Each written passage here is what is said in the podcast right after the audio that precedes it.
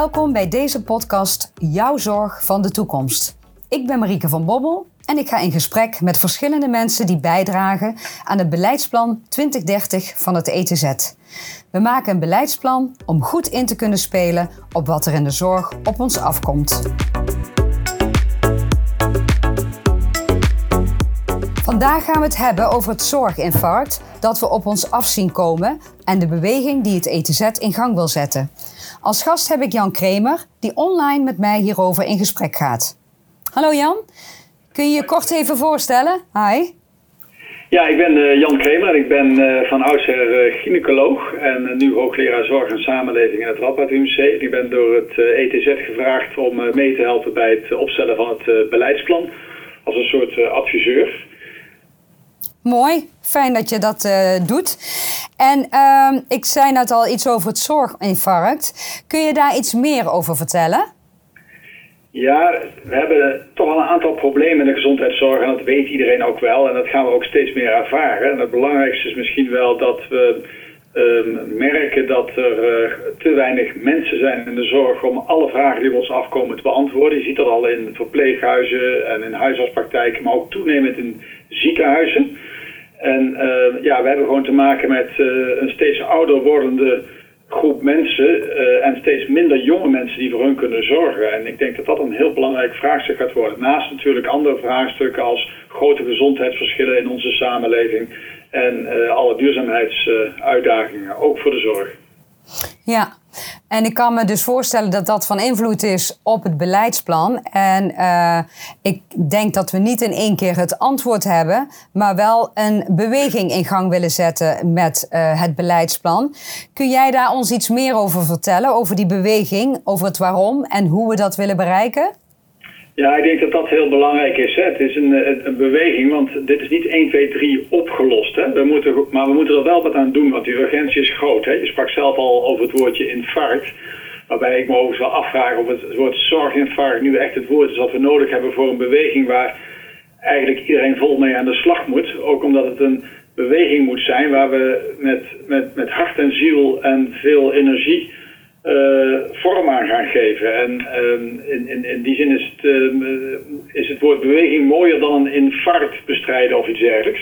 En, uh, en, en, en het is ook een complexe beweging in die zin dat het gaat over uh, ja, personeel, maar het gaat ook over geld en het gaat ook over gezondheidsverschillen, het gaat ook over duurzaamheid.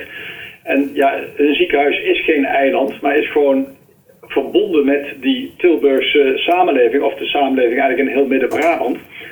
En, uh, en, en steeds meer moeten we misschien ook wel antwoorden vinden samen met mensen in Midden-Brabant.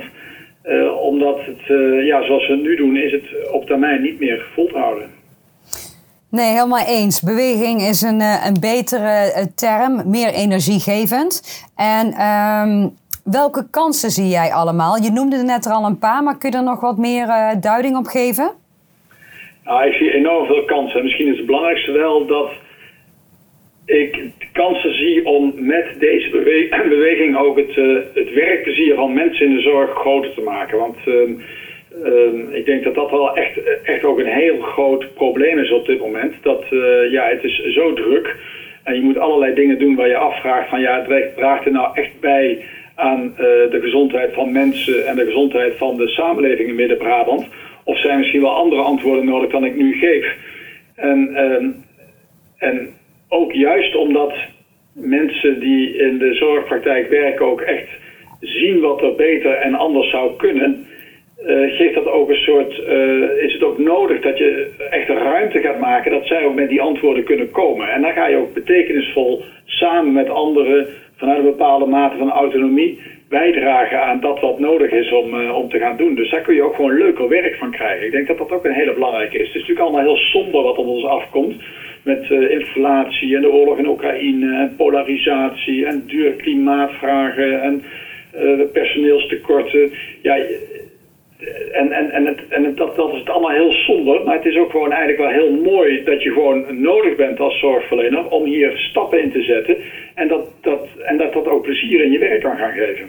En dat betekent niet harder werken, want dat moeten we juist niet doen. Dat is het verkeerde antwoord. Het betekent ook gewoon anders gaan werken. En misschien ook wel meer in verbinding met mensen en meer in verbinding met de, de samenleving in Midden-Brabant. Ja, zodat uh, uh, wat een heleboel collega's in het ziekenhuis al voelen, dat dit gewoon een hele mooie werkplek is waar je met voldoening kunt uh, werken, dat dat weer wat meer voelbaar is en uh, uh, een, een, een nieuw kader krijgt. Ja, ja dat, ik denk dat, dat, dat je dat heel mooi zegt. En ik denk ook wel dat er nog een, een ander accent in dit scenario zal zijn, dat wij, uh, en terecht geven, besteden wij in de zorg, en, en zeker ook in jullie ziekenhuis, heel erg veel aandacht aan um, uh, ja, proberen zo goed mogelijk bij te dragen aan het leven van mensen. Hè, van, uh, en, en ik denk met dat buitengewone dat, zorg. Ja, en echt het, het leveren van zorg en er echt zijn voor mensen die te maken hebben met, uh, met, met ziekte en, en gezondheidsvragen. Uh, en ik denk um, dat dat ook steeds meer in verbinding met mensen en misschien ook wel in verbinding met uh, ja, de hele samenleving zal moeten gaan plaatsvinden, omdat ja, het, het, het kunnen ook warme antwoorden worden uit de samenleving. Die, uh, en, en, en misschien is het ook wel als zorgverlener leuk om te zien dat het niet alleen maar uh, gaat over uh, dat die ene klus die je klaart in, in je ziekenhuis, maar dat het ook uh, verbinding heeft met de manier hoe mensen wonen, hoe ze leven. Uh, en dat we daar ook meer over hebben, want dan wordt je werk gewoon betekenisvoller en meer zingevend. Ja, mooi. Uh, Jan, als laatste vraag. Wil jij de luisteraars nog iets op het hart drukken, iets meegeven? Nou, ik denk dat het belangrijkste is dat we moeten beseffen dat we in de gezondheidszorg een ongelooflijk mooie sector hebben waar we echt het verschil kunnen maken. En, um, uh, en, en, en ik zie daar ook hele mooie voorbeelden van in, uh, in het uh, E T Z. En ik denk dat we daar uh, alle ruimte voor moeten geven. Ik zou mensen willen meegeven om daar ook een beetje van te gaan uh, genieten, ondanks alle sombere verhalen. Te genieten van dat je daar zelf ook handen en voeten aan kunt gaan geven de komende jaren.